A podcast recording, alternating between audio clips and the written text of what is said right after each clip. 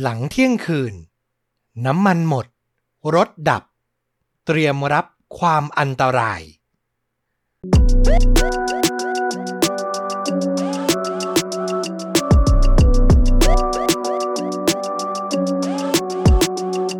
สวัสดีครับ ยินดีต้อนรับเข้าสู่ The A Files พอดแคสต์เล่าเรื่องสั้นลุ้นระทึกหลากหลายหัวข้อจากช่องชวนดูดะ อยู่กับต้อมเป็นประจำทุกสัปดาห์นะครับ สำหรับวันนี้เป็นอีกหนึ่งหัวข้อเรื่องสั้นที่ผมรู้สึกว่ามันใกล้ตัวแล้วก็น่าสนใจ รวมถึงลุ้นระทึกมากๆนำมาจากช่อง Mr. Nightmare ก็ต้องบอกว่านำเรื่องราวจากช่องนี้ มาหลายครั้งแล้ว แล้วก็หายไปนานสักพักแล้วเหมือนกัน วันนี้เจอหัวข้อน่าสนใจก็รีบนำมาฝากชาวชนดูดะกันเลย ตามชื่อคลิปเลยครับ คืนสยองของคนลืมเติมน้ำมันรถ การเดินทางยามค่ำคืน น้ำมันหมดกลางดึก แน่นอนว่าสิ่งอันตรายก็รออยู่มากมายเลยทีเดียว และนี่คือประสบการณ์จริง ของคนที่ส่งอีเมลเข้ามาหาช่อง Mr. Nightmare แล้ว ผมนำมาแปลถ่ายทอดในสไตล์ชนดูดะนะครับ ไม่ให้เป็นการเสียเวลา เริ่มที่เรื่องแรก เจ้าของเรื่องเนี่ยเขาใช้นามแฝงว่ามิสเตอร์ไกรเดอร์ เขาเล่าว่าเหตุการณ์เนี่ยเกิดในปี 2005 ครับ ในขณะที่เขาเนี่ยอายุได้ 18 ปี เขาอาศัยอยู่ในเมืองที่มีชื่อว่ายูวอลดีรัฐเท็กซัส สหรัฐอเมริกา ก็ต้องบอกว่าเป็นย่านที่ผู้มีรายได้น้อยเนี่ยพักอาศัยอยู่ เป็นย่านชนบทไม่ได้เป็นเมืองใหญ่ในรัฐเท็กซัสแต่อย่างใดนะครับ เมืองใหญ่ที่อยู่ใกล้ยูวอลดีที่สุดก็คือซานอันโตนิโอ ซึ่งมีมหาวิทยาลัยใหญ่อย่าง San Antonio College ตั้งอยู่ แต่ตัวคุณไกรเดอร์เนี่ย ครอบครัวไม่ได้มีฐานะดีพอที่จะส่งเสียให้เขาได้ไปศึกษาต่อที่สถาบันแห่งนั้น ก็ต้องเรียนอยู่ที่วิทยาลัยภายในเมืองนี่แหละ แต่เพื่อนของเขาคนหนึ่งครับ ที่มีชื่อว่าแอนดรูมีโอกาสได้ย้ายไปเรียนที่เมืองนั้น ซึ่งใช้เวลาเดินทางห่างกันไม่ไกลสักเท่าไหร่ ขับรถไป ประมาณชั่วโมงครึ่งเท่านั้นเอง นั่นทำให้หลาย ๆ ครั้งคุณไกรเดอร์เนี่ยเขาก็จะไปแวะหาแอนดรูไปปาร์ตี้ที่อพาร์ตเมนต์ที่แอนดรูพักอาศัยอยู่ ซึ่งก็ต้องบอกว่าอยู่บริเวณชานเมืองซานอันโตนิโอนะครับ คุณไกรเดอร์ก็จะอาศัยขับรถปิกอัพยี่ห้อโตโยต้าเก่าๆ คันหนึ่ง เป็นรุ่นปี 1995 เหตุการณ์เกิด 2005 ก็ 10 ปีแล้วนะเเพราะฉะนั้นสภาพเนี่ยก็จะไม่ค่อยดีเท่าไหร่ คือขับได้ครับ แต่เกวัดน้ำมันเนี่ยเสีย ไม่สามารถรู้ได้เลยว่าน้ำมันใกล้จะหมดแล้วหรือยัง สิ่งที่คุณไกรเดอร์ทำก็คือ เขาเนี่ยจะกดวัดระยะทางอะเนาะที่จะมีให้ reset ได้ว่ารถวิ่งไปกี่กิโลเมตรแล้ว เติมน้ำมันเต็มถังก็จะ reset ทีหนึ่งแล้วก็ดูเอาเองว่า ขับไประยะทางประมาณนี้ก็คงใกล้จะหมดแล้วล่ะ แวะเติมสักหน่อยอะไรอย่างนั้น แล้วในวันเกิดเหตุครับ ก็ต้องบอกว่าเป็นช่วงเวลาสุดสัปดาห์ศุกร์เสาร์อาทิตย์ แอนดรูเนี่ยก็ชวนคุณไกรเดอร์ให้ไปปาร์ตี้ที่อพาร์ตเมนต์ตามปกติ คืนวันศุกร์ก็ขับรถไปเลยชั่วโมงครึ่ง ไปถึงครับก็แน่นอนมีการดื่มเครื่องดื่มแอลกอฮอล์ตามประษาวัยรุ่น ดื่มในห้องไม่พอ ไปต่อที่ผับแถวๆนั้น แม้อายุจะยังไม่ถึง 20 เข้าบางผับไม่ได้ แต่ก็อาศัย ทำบัตรประชาชนปลอม โอ้โห นี่ต้องบอกว่าแสบเหมือนกันนะ เพื่อจะได้แอบเข้าไป ไปเที่ยวกันตามสไตล์วัยรุ่น เรียกว่ากงกันเต็มที่ว่าอย่างนั้นเถอะ จนเช้าวันต่อมาวันเสาร์ครับ คุณไกรเดอร์เนี่ยก็ตื่นมาในสภาพเมาค้างแหละพูดง่าย ๆ แล้วที่เปลี่ยนไปก็คือในวันนี้ แฟนของแอนดรูมาอยู่ที่ห้องด้วย แฟนสาวนะ แล้วก็มี roommate ของแอนดรูอีกคน คืออยู่กันเต็มห้องเลย4คน เรื่องของเรื่องคือพอถึงคืนวันเสาร์แอนดรูกับแฟน เริ่มกินเหล้าแล้วก็เมาครับ แล้วก็เริ่มโต้เถียงกัน มีการทะเลาะเบาแหวงนั่นทำให้คุณไกรเดอร์รู้สึกไม่สบายใจ แล้วก็รู้สึกว่าตัวเองเป็นส่วนเกินอะ่ะ คืออยากให้แฟนเขาคุยกันเคลียร์กันให้จบ อยู่ไปมันก็รู้สึกไม่ค่อยดีสักเท่าไหร่ ก็เลยตัดสินใจบอกลาเพื่อนทุกคนเลย ขับรถกลับบ้านดีกว่า คุณไกรเดอร์จำได้ว่าช่วงเวลานั้นน่าจะประมาณใกล้ ๆ เที่ยงคืน ที่เขาสตาร์ทรถแล้วก็ขับบนถนนสาย 90 ก็เป็นถนนหลวงที่เชื่อมระหว่างสองเมืองยูวาลดีกับซานอันโตนิโอนะครับ ถ้าใครเคยเห็นในภาพยนตร์ หรือรับชมสารคดีเกี่ยวกับสหรัฐอเมริกามาบ้างก็จะพอทราบเนะว่าเท็กซัสเนี่ยก็อยู่ทางใต้ของประเทศเนาะ เป็นพรมแดนติดกับเม็กซิโก แล้วก็จะมีทะเลทรายกว้างไกล สุดลูกหูลูกตา หรือบางส่วนก็จะเป็นป่า คือต้องบอกว่าเป็นดินแดนรกร้างว่างเปล่าค่อนข้างเยอะสองข้างทางของถนนหลวงเส้น 90 ก็เป็นอย่างนั้นครับ คุณไกรเดอร์ขับไป ในใจก็หวังว่า จะใช้ความเร็ว เร่งให้ไปถึงบ้านให้เร็วที่สุด แต่อยู่ดีๆ สิ่งที่เขาไม่คาดคิดก็เกิดขึ้น เครื่องสำลักครับ แล้วก็เหมือนจะดับกลางอากาศ คุณไกรเดอร์จ้องมองที่หน้าปัดโอรถแล้วก็รู้ได้ทันทีว่า สวยแล้ว ลืมเติมน้ำมันนี่วา และตอนนี้อยู่บนทางหลวงสายเปลี่ยวจะทำยังไงล่ะ เขาตัดสินใจค่อยๆประคองรถแล้วก็จอดที่ข้างทาง พยายามสตาร์ทอยู่สองสาครั้ง แต่ก็ไม่มีท่าทีว่าเครื่องยนต์ของรถจะติดกลับมา ไม่มีวิธีใดที่จะช่วยเหลือตัวเองได้แล้ว ต้องหวังพึ่งน้ำบ่อหน้า หวังว่าจะมีใครสักคนที่เป็นคนใจดี ขับรถผ่านมา แล้วก็พาเขาไปซื้อน้ำมันที่ปั๊มที่อยู่ใกล้ที่สุด ไกรเดอร์ลงจากรถครับ แล้วก็ยืนรออยู่ เขาไม่ได้บอกนะว่านานขนาดไหน แต่เขาบอกว่ามันนานมาก แล้วในที่สุดเขาก็เห็นแสงไฟ รถวิ่งตรงมา ไกรเดอร์โบกมือสุดชีวิต หวังจะให้คนขับเนี่ยจอด แต่นั่นแหละผมก็เข้าใจนะ ดึกๆ เปลี่ยวๆ แม้จะอยู่บนถนนสายหลัก แต่มันก็น่ากลัวอยู่ดี ไม่แปลกเลยที่เจ้าของรถจะตัดสินใจขับผ่านไป ไม่จอดช่วยเหลือครับ ทีนี้คนที่มันต้องการความช่วยเหลืออย่างมากเนี่ย มันก็อดไม่ได้ที่จะอารมณ์เสียเนาะ ไกรเดอร์ก็หัวเสียเลย รอไปอีกสักพัก 10-20 นาที ก็มีรถวิ่งมาอีกคัน เหมือนเดิมครับ เขาวิ่งออกไปโบกมือด้วยความหวังเต็มเปี่ยม แต่สุดท้าย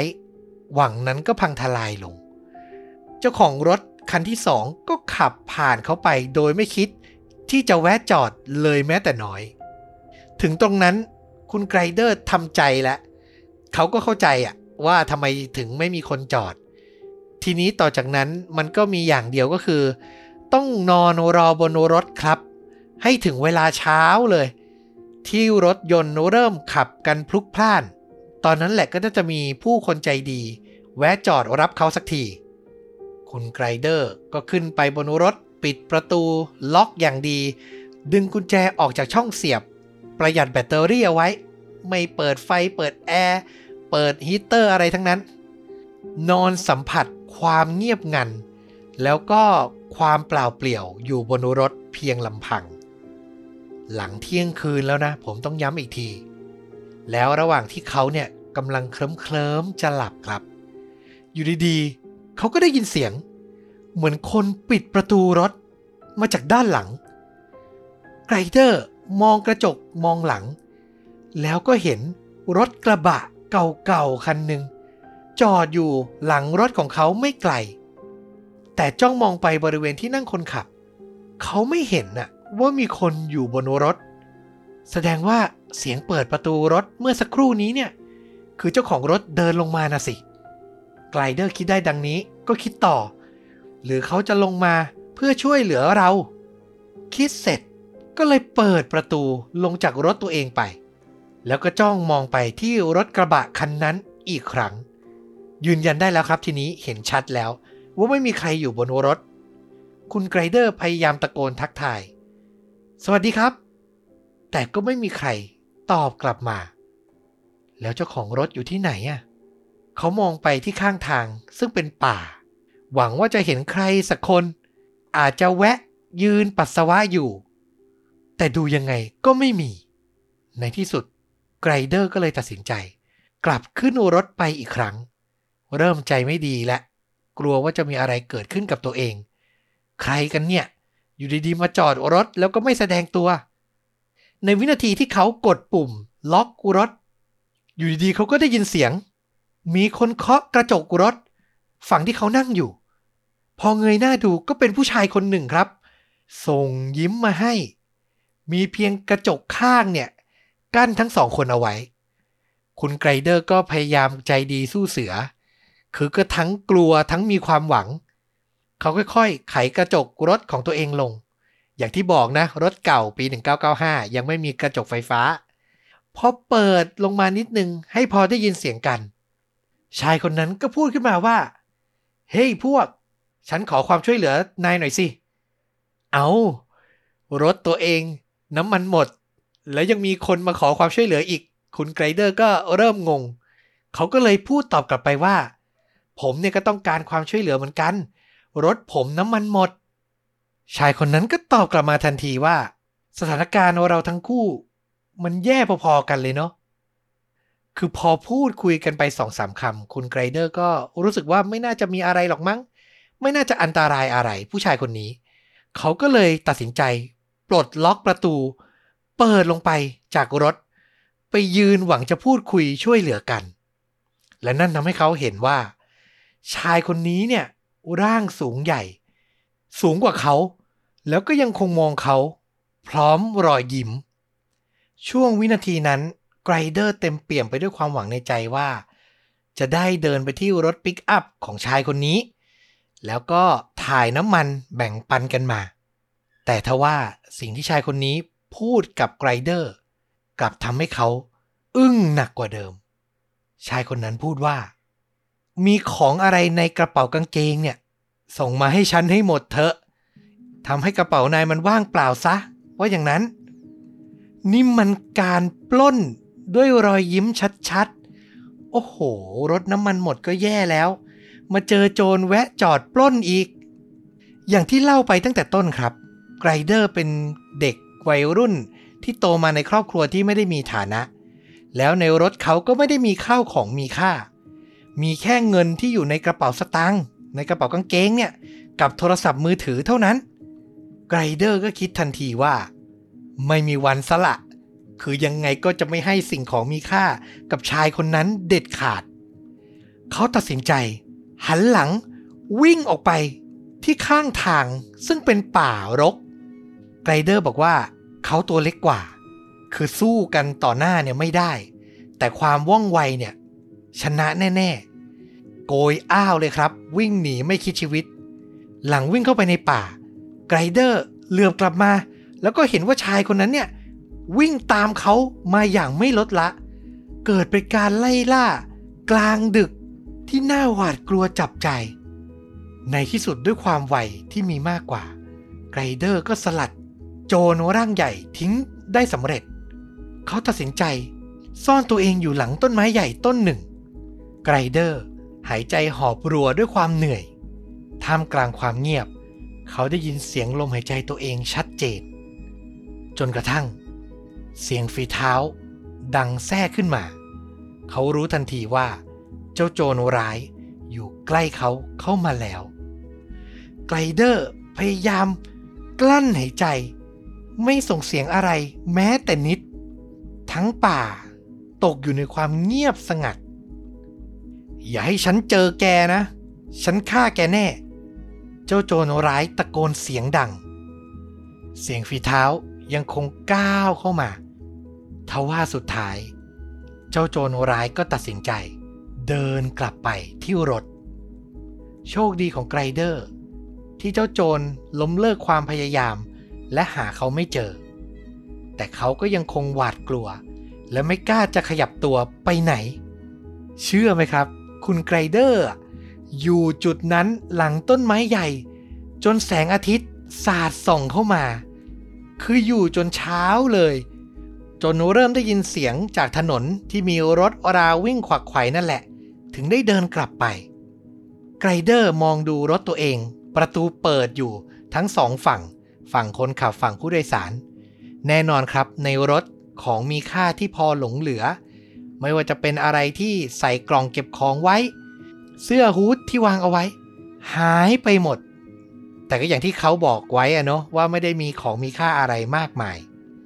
สุดท้ายไกรเดอร์ตัดสินใจโบกรถอีกครั้ง แล้วครั้งนี้ก็มีผู้ชายใจดี แวะรับแล้วก็พาเขาไปซื้อน้ำมันใส่แกลลอนครับ แถมยังใจดีขับพากลับมาเติมน้ำมันที่รถอีกด้วย เรื่องราวในคืนนั้นทำให้คุณไกรเดอร์ได้ข้อคิดที่สำคัญ เขาบอกว่า ในช่วงเวลาที่เขาแย่ที่สุด อาจจะมีทั้งคนที่พร้อมจะเหยียบซ้ำพร้อมจะทำให้ทุกอย่างแย่ไปกว่าเดิม หาประโยชน์ในจุดที่เขาอยู่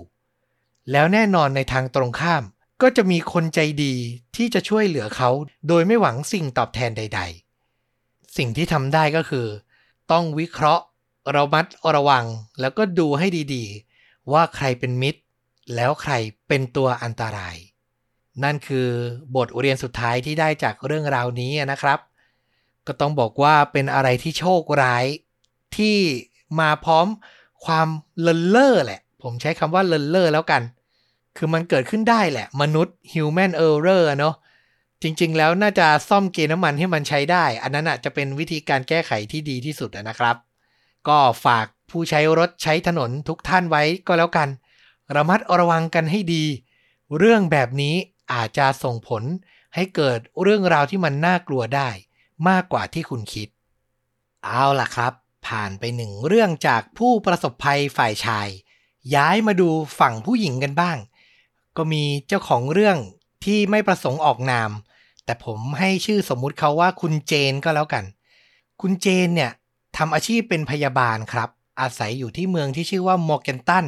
ในรัฐนอร์ทแคโรไลนาเธอบอกว่าเธอใช้ชีวิตค่อนข้างเงียบสงบอยู่กับสามี จะบอกว่าอยู่บ้านไร่ก็ได้ อยู่ในย่านชนบทมีที่ของตัวเองเล็กๆ เงียบสงบ แล้วด้วยอาชีพแน่นอนว่าเธอก็ต้องมีการเข้ากะเข้าเวรแล้วแต่ช่วงเวลาเนอะ บางเดือนบางสัปดาห์ก็เข้ากะช่วงกลางวัน บางทีก็ต้องไปทำงานกะกลางคืน แล้วก็ต้องมีการขับรถทางไกลจากในเมืองเนี่ยกลับมาบ้านไร่ของตัวเอง คืนที่เกิดเหตุครับ เวลาประมาณตีสามคุณเจนเนี่ยก็ออกจากโรงพยาบาลที่ทำงาน ด้วยอารมณ์ที่ทั้งง่วงแล้วก็หิวด้วย เธอก็เลยจอดแวะพักที่ปั๊มน้ำมันครับ จะเติมน้ำมันสำหรับขับรถทางไกล รวมไปถึงซื้อแซนด์วิช แล้วก็นั่งกินบริเวณคาเฟ่ที่ในมินิมาร์ทในปั๊มเนี่ยเขาจัดเป็นเก้าอี้เป็นมุมให้นั่งรับประทานอาหาร ระหว่างที่ทานอยู่นั้น เธอก็สังเกตเห็นผู้ชาย ท่าทางไม่น่าไว้วางใจคนหนึ่ง เปิดประตูเข้ามาในมินิมาร์ทที่แปลกคือเขาไม่ได้ซื้อของอะไรเลยครับ เปิดเข้ามามองซ้ายมองขวา หันมาสบตาคุณเจน แล้วก็เหมือนจะให้ความสนใจในช่วงระยะเวลาหนึ่ง สายตาเนี่ยสบกัน และเขานั้นก็เดินเปิดประตูออกจากมินิมาร์ทในปั๊มเนี้ยไปเลย น่ากลัวนะ ตีสามกว่าๆมาเจอคนทำท่าทีแบบนี้ หลังจากที่รับประทานแซนด์วิชเสร็จ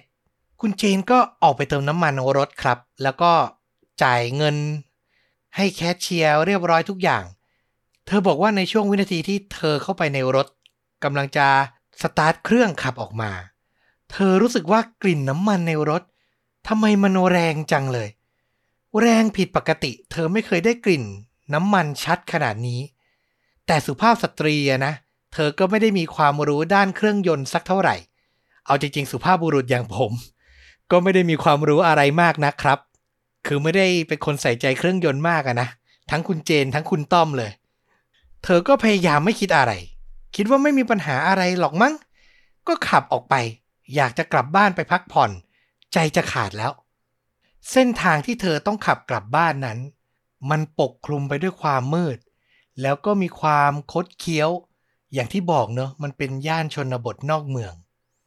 ระหว่างที่เธอจดจ่อกับเส้นทางอยู่นั้น ไฟสีส้มมันเด้งขึ้นมาบนหน้าปัดรถครับ สัญญลักษณ์ตัว E แล้วเกวัดน้ำมันเนี่ย ก็ตกลงไปเหมือนน้ำมันหมด แต่เธอเพิ่งจ่ายเงินเติมมาเมื่อกี้ หมดได้ยังไงล่ะ คุณเจนก็พยายามตั้งสติ ชะลอความเร็ว แล้วก็จอดรถเข้าข้างทาง ตอนแรกเธอคิดว่าระบบในรถรวนหรือเปล่า เธอก็ดับเครื่อง แล้วก็สตาร์ทใหม่ ทีนี้ไปกันใหญ่เลยครับ รถสตาร์ทไม่ติด ขับไม่ได้ ขึ้นไฟสีส้มค้าง น้ำมันหมดแล้ว อาการ panic หวาดวิตก ก็ถาโถมเข้ามาในจิตใจ คุณเจนตัดสินใจใช้โทรศัพท์มือถือ โทรไปที่บ้าน จะขอความช่วยเหลือจากสามี แต่อย่าลืมนะว่านั่นมันตีสามแล้ว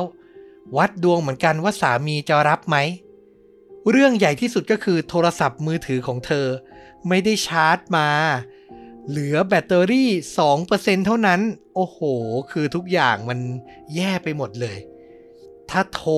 ระดมไป แล้วไม่ติดสามีไม่รับ ก็เรื่องใหญ่อีก ไม่มีใครช่วยเหลือแล้วทีนี้ แต่โชคดีที่รอโทรศัพท์ ตืด ไม่กี่อึดใจ สามีก็รับจนได้ คุณเจนก็รีบบอกเลย เนี่ย ในรถกลิ่นน้ำมันคลุ้งเลย แล้วฉันเพิ่งเติมน้ำมันมา อยู่ดีๆ มันก็ขึ้นเตือนว่าน้ำมันหมด เกิดอะไรขึ้นก็ไม่รู้ คุณช่วยมาดูหน่อยได้ไหม สามีก็รับปากเป็นมั่นเป็นเหมาะ ไม่ต้องกลัวนะ เดี๋ยวฉันจะขับรถไปหาเธอ เธอแชร์โลเคชันมาเลย แล้วเดี๋ยวฉันจะโทรไปที่ศูนย์รถ เดี๋ยวนี้เขาก็จะมีบริการช่วยเหลือ 24 ชั่วโมงเนาะ เวลารถเสีย สามีก็รับปากว่าจะโทรไป แล้วก็รีบเดินทางมาให้เร็วที่สุด คุณเจนได้ฟังก็โล่งใจ น่าจะปลอดภัยไม่มีอะไรแล้ว ทว่าเมื่อเธอมองกระจกมองหลัง สิ่งที่เธอเห็นนั้นก็คือ รถเก๋งเก่าๆคันหนึ่ง จอดอยู่ห่างจากรถเธอไม่ไกล ไม่ได้เปิดไฟหน้า เหมือนพยายามขับมาให้เงียบที่สุด แล้วสิ่งที่ทำเอาคุณเจนหวาดกลัวจับใจก็คือ พอเธอมองทะลุเข้าไปในรถคันนั้น คนที่ขับมันมา คือชายแปลกหน้า ที่เดินเข้ามาในมินิมาร์ทแล้วก็มองสบสายตากับเธอ ชายที่ไม่น่าไว้วางใจคนนั้นนะครับจำได้ไหม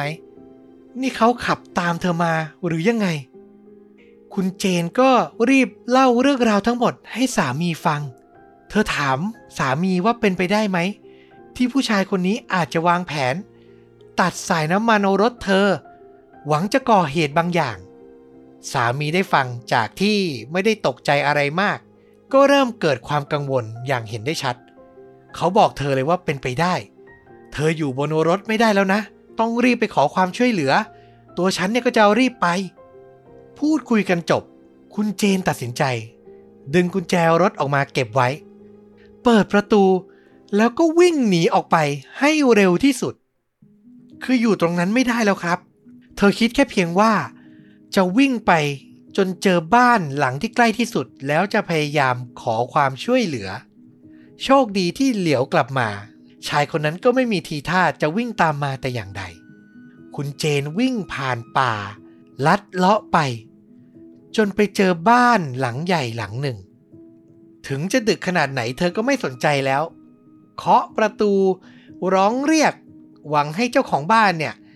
มาให้ความช่วยเหลือให้เร็วที่สุด บ้านหลังนั้นจากที่ปิดไฟมืดสนิททั้งหลัง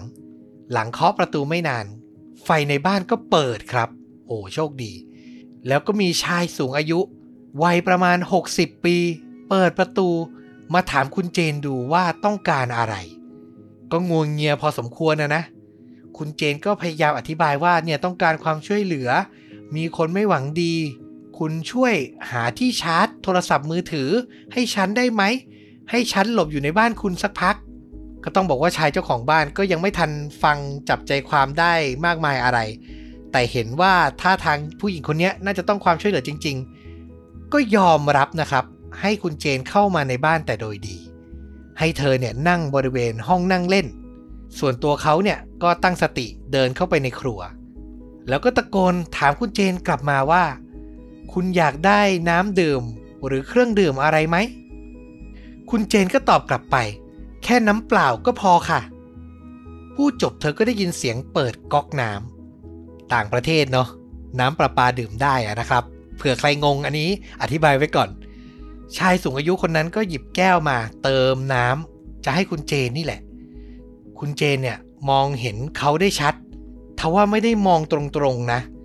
ในห้องนั่งเล่นเนี่ยมันมีกระจกอยู่บานหนึ่ง แล้วมันสะท้อนมุมภาพไปเห็นบริเวณแพนทรีในครัว ที่ชายสูงอายุคนนี้เนี่ยกำลังเติมน้ำให้เธออยู่ คุณเจนก็มองดู แล้วก็เห็นพฤติกรรมบางอย่างที่น่าสงสัย คือชายสูงวัยเจ้าของบ้าน ไม่ได้เติมน้ำอย่างเดียว แต่เหมือนจะหย่อนอะไรบางอย่าง ใส่ในแก้วน้ำ ที่เตรียมมาให้เธอด้วย เอา้า ใส่อะไรล่ะ วิตามินเหรอ ไม่น่าใช่มั้ง คิดดูกี่ครั้ง มันก็ไม่น่าไว้วางใจ แล้วเมื่อชายสูงวัย ถือน้ำแก้วนั้นกลับมาตั้งให้คุณเจนได้ดื่ม เธอก็เลยไม่แตะต้องมันเลยแม้แต่น้อยครับ เจนเอ่ยปากขอให้ชายสูงวัยเนี่ย หาที่ชาร์จ โทรศัพท์ iPhone ให้เธอหน่อย เขาก็รับปากแล้วก็เดินขึ้นไปชั้นสองของบ้าน เหมือนจะไปหาสายชาร์จให้ ระหว่างนั้นคุณเจนดูโทรศัพท์มือถือตัวเอง แล้วก็เห็นว่าแบตโทรศัพท์เนี่ย จาก 2%เหลือเพียง 1%เท่านั้น สมองของเธอนั้น ก็สับสน เธอคิดมากไปหรือเปล่า ในน้ำนั้นมันมีอะไร เธอหยิบแก้วขึ้นมา พยายามดม หากลิ่นสิ่งแปลกปลอม แต่ก็ไม่เจออะไรที่ผิดปกติ แต่นั่นแหละเธอก็ยังคงไม่กล้าดื่มมันอยู่ดี นี่ฉันกำลังจะเจอ ผู้ชายสองคน พยายามล่อลวง ติดติดกันเลยเหรอ คุณเจนคิดในใจ สุดท้าย ชายสูงวัยเดินลงมาแล้วก็บอกว่า โทษทีนะ ฉันไม่มีที่ชาร์จ โทรศัพท์ iPhone เลย เพราะว่าฉันเนี่ย ใช้มือถือ Android แม่ iPhone 15 ก็เพิ่งเปิดตัวเนาะเพิ่งใช้ USB Type C เหมือนกัน แต่ตอนที่เกิดเรื่องนั้น ยังต้องเป็นสาย Lightning อยู่ แต่ตัวคุณเจนได้ยินประโยคนี้อยู่ไม่ได้แล้วครับ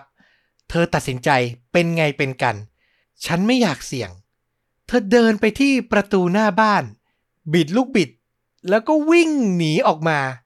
โดยไม่สนใจเสียงทัดทานจากชายสูงวัยเจ้าของบ้าน แม้แต่น้อย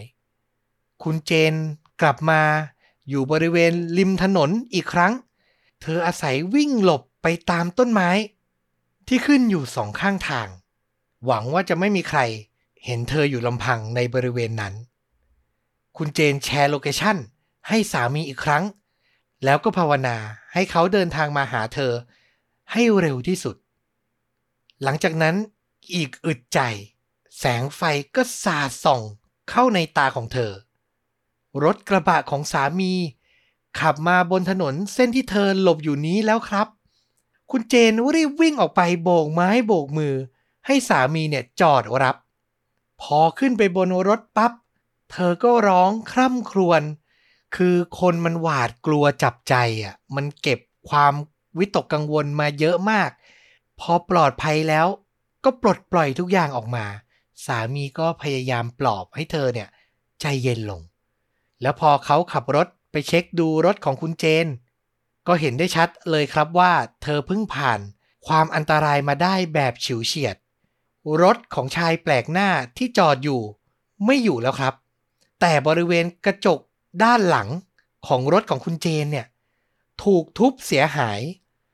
ของมีค่าในรถ ซึ่งเธอบอกว่าก็ไม่ได้มีอะไรมากมาย แต่ก็หายไปหลายชิ้น คือถูกขโมยไปนั่นแหละ คุณเจนก็พยายามเล่าต่อให้สามีฟังว่าเนี่ย พอเข้าไปหลบภัยในบ้านชายสูงวัยคนหนึ่งก็เหมือนจะโดนหลอกเกือบโดนวางยาอีกนะ สามีได้ฟังก็โมโหมาก จะไปเคาะประตู ถามชายสูงอายุดูว่าเขาตั้งใจจะทำอะไร แต่คุณเจนเนี่ยก็ห้ามเอาไว้ คือเธอไม่ไหวแล้ว อยากจะจบค่ำคืนนี้ให้ได้อย่างเดียว ทั้งคู่รอไม่นานครับ บริการช่วยเหลือ 24 ชั่วโมงจากศูนย์รถก็มาถึง ก็นำรถไปซ่อมไปตรวจเช็คสภาพ แล้วก็ได้รู้ในเช้าวันต่อมาว่า รถของเธอถูกตัดสายน้ำมันจริง ๆ คุณเจนบอกว่าเธอต้องลางานไปถึงสองสามวัน เพื่อจะตั้งสติ ให้ตัวเองเนี่ย หลุดพ้นจากความหวาดกลัวที่เกิดขึ้นในค่ำคืนนั้น แต่ผมก็ชื่นชมเธอนะ ว่าต่อให้หวาดกลัวให้แพนิคแค่ไหน แต่ก็ยังตั้งสติได้ดี แล้วก็ตัดสินใจเหตุการณ์เฉพาะหน้าได้ดีมากทีเดียว อันนี้สำคัญนะครับ เวลาอยู่ในสถานการณ์ขับขัน พยายามตั้งสติแล้วเลือกทางเลือกที่ดีที่สุดให้ได้ แล้วก็ทำให้ตัวเธอปลอดภัยในที่สุด และนี่ก็คือ 2 เรื่องราว คืนสยองของคนลืมเติมน้ำมันรถอันนี้หมายถึงเรื่องแรกอะเนาะ เรื่องหลังเนี่ยไม่ลืมเติม แต่อันตรายก็ยังมาถึงตัวจนได้ ต้องบอกว่าการเดินทางยามค่ำคืนเนี่ยมันมีความน่ากลัวเยอะทีเดียว ผมก็ย้ำเหมือนเดิมนะ ทุกครั้งที่เล่าเรื่องราวบนท้องถนนแบบนี้ มีเพื่อนร่วมทางไปด้วยดีที่สุดครับ